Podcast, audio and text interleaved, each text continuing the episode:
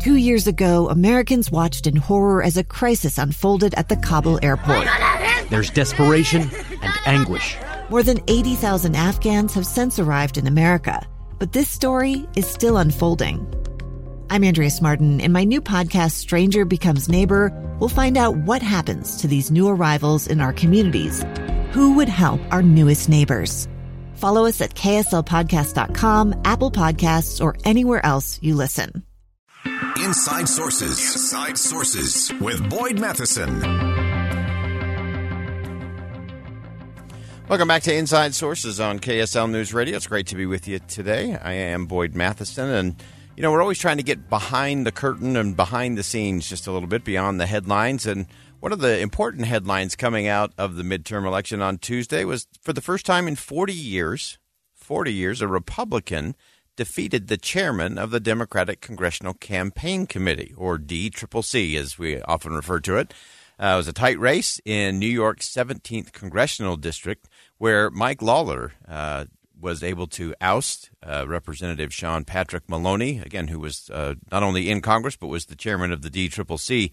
Uh, so I wanted to get behind the scenes and look at all right, what worked for Republicans in New York, uh, and why? How was it different from other places around the country? And so we are going to go behind the scenes. Chris Russell, uh, grateful to have him on the program today. He's the co-founder of Checkmate Strategies and co-founder of Chris Russell Consulting. Uh, Chris, thanks so much for joining us today. Thanks for having me, Boyd. I appreciate it. And congratulations. Uh, uh, an incredible race, a very tight race, as many of them were around the country. Uh, give us just a, a, little backstory in terms of what your approach was. I know you do this for not only campaigns, but you're also looking at a lot of uh, things you do on the on the business side as well. But uh, relating to this particular campaign, what was the what was the strategy rolling in? How did it play out? Well, listen. First of all, you know, candidates matter, right? I think that's that's a lesson all of us in politics need to need to recenter ourselves sometimes. And Mike was a terrific candidate. Um, you know, had a background in politics, of course, which I think helped him, um, but was an excellent communicator, uh, dogged in terms of his uh, preparation and his uh, energy every day, day in, day out, whether it was raising money, uh, endorsements, making phone calls, um, doing everything a candidate needs to do to win. Um, and our, our plan was pretty simple from the beginning. One, we we had to make people believe we could win. Mm. Uh, to your point, when you know beating a DCCC chairman, I think people thought Mike was the best recruit, uh, the best candidate who could do this. But it was a district that has 70,000 more Democrats than Republicans, a district that had Joe Biden had won by 10 points. Um, so there's a, some skepticism that Mike had a breakthrough. Um, and I think he did that by a really convincing win in the primary and then a relentless focus in the general election on on inflation and on crime. And I heard you're kind of in the run up here. You know, crime is a huge issue in New York State. It's one of the reasons why Republicans had a better night than they normally do there. Um, in, in New York uh, City and New York State, they have a cashless bail law that basically has turned the court system and jails into a revolving door. You know, people committing crimes at nine o'clock at night and out by nine o'clock in the morning mm. to commit more crimes. Yeah. Um, Sean Sean Maloney uh, when he ran for attorney general in New York a few years ago in a primary he lost, had said that would be his top priority if he was attorney general to to have cashless bail. And uh, we hammered that uh, quote uh, on uh, on TV and in the mail, on digital, uh, everywhere. And, and you know, to Mike's credit, ran a really relentlessly message focused campaign. A gun in the face. Then all of a sudden, they all kind of lined up.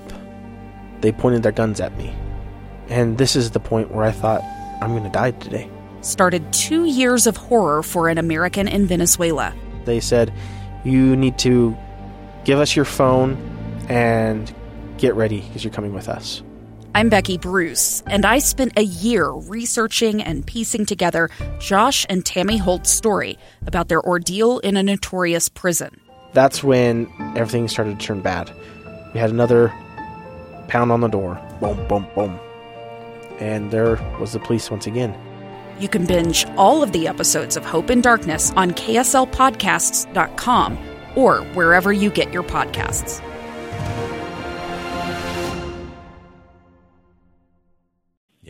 So I want to go back and dig in just a little bit. Uh, you mentioned, I want to just point out for our listeners how big a hurdle you were facing. Again, this was a, an area that President Biden won by 10 points uh, in 2020. So flipping that script is a big deal. Uh, but share with us just a little bit on uh, something that I think we often overlook in the political strategy thing, and that is simply creating this visual, this image that you can actually win, or having that visual of uh, having someone as a candidate, being able to see them on the floor of the House, or having you know a visual of seeing them uh, in office is such an important part, and then getting people to feel like they're part of that story. I know you went very hyper local uh, to make that, as opposed to what a lot tried to do, and that is make it a, a big national rally kind of campaign. Yeah, I mean, this campaign was not national at all. I mean, it was very local on issues that mattered to people there. I mean, Mike had won a, a state assembly seat a few years before. Uh, similarly, in, in a you know part of this district, you know part of the congressional district, his assembly district was in it, and you know same thing applied there. I mean, the, the way to win those Democrats and independents over to to us was not to run a hyper partisan campaign, but one, run one on issues that appeal to these folks. A lot of the Democrats in Rockland County, for instance, New York, are, are cops and firefighters and military people, people who feel the Democratic Party has walked away from them, if not run away. Um, but you still got to give them a reason. They're not necessarily Republicans, right? They, they may be right. disaffected Democrats, but they're not Republicans. So approaching them as, hey, join the red wave isn't exactly uh, enticing to them. That's not the um, T-shirts um, you're getting printed.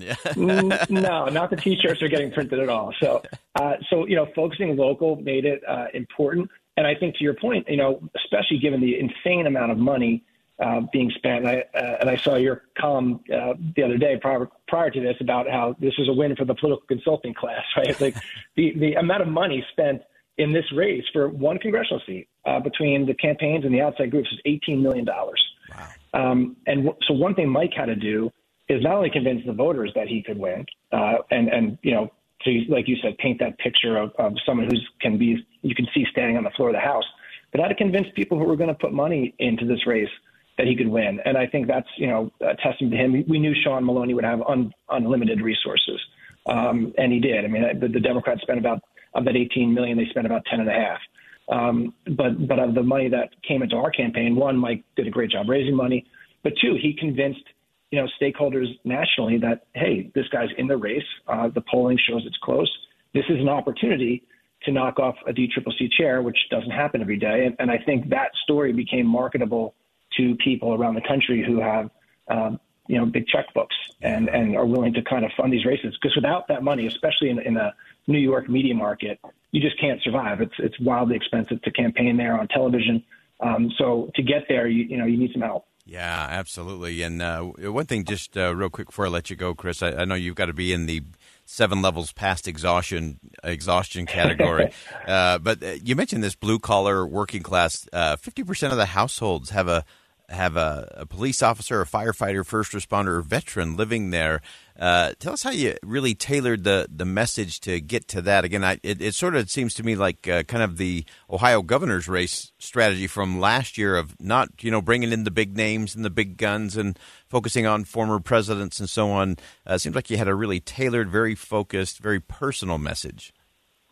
Yeah, so I mean, I'll, I'll you know, again, Mike's kind of uh, natural inclination to focus on that uh, was really smart. And our our poll and we had a, we had a great team on the ground. I mean, to your point, like this, you don't win these campaigns just uh, in an ad war. Uh, a, a relentless focus by the the uh, staff, the young guys and, and women on the ground who would, were knocking on the doors and organizing. But our, our pollster, uh, Jim McLaughlin from McLaughlin Associates, mm. kind of identified this as the heroes group, right? These are yeah. the heroes. Um, and, and they're, you know, put aside their party or what party is listed on their voter registration. We know what they care about. We know what their values are. We know it's important to them, and and we really you know made that message uh, about public safety and about kind of uh, the values of Rockland County and of the Hudson Valley, New York. That was the campaign. It was it was very much not red and blue. Um, it, we understand that this district to win that, we're not going to win that fight. We're outnumbered. Yeah. Um, so we had to go take this to uh, an issues-based campaign, one that we thought people would resonate with, uh, and and that's what we did. And and like I said, Mike being the star of that show was a, a terrific lead actor. Uh, well, it's a, it's a great model, and it uh, it gives us hope that there are some good uh, folks out there who know how to do this right and make it about the voter, uh, not just the candidate, not just the political parties. Uh, Chris Russell is the co-founder of Checkmate Strategies, co-founder of Chris Russell Consulting, and Mike Lawler uh, defeats the chairman of the Democratic Congressional Campaign Committee, Sean Patrick Maloney. First time that's been done in 40 years. Uh, and there's a reason it worked. Uh, great strategy, great execution, great communication. Uh, Chris, congratulations, and uh, thanks for spending some time with us today. Thank you so much, Boyd, and thank you for having me. All right. Uh, we'll step aside for some bottom of the hour news. Uh, that's some great insight there from a strategist who understood it and who got it right, taking a message about the voters to the voters. Not what they were against, but what the candidate was for. It's a good model. You should think about it. Two years ago, Americans watched in horror as a crisis unfolded at the Kabul airport. There's desperation and anguish. More than 80,000 Afghans have since arrived in America, but this story is still unfolding. I'm Andrea Martin. In my new podcast, Stranger Becomes Neighbor, we'll find out what happens to these new arrivals in our communities. Who would help our newest neighbors?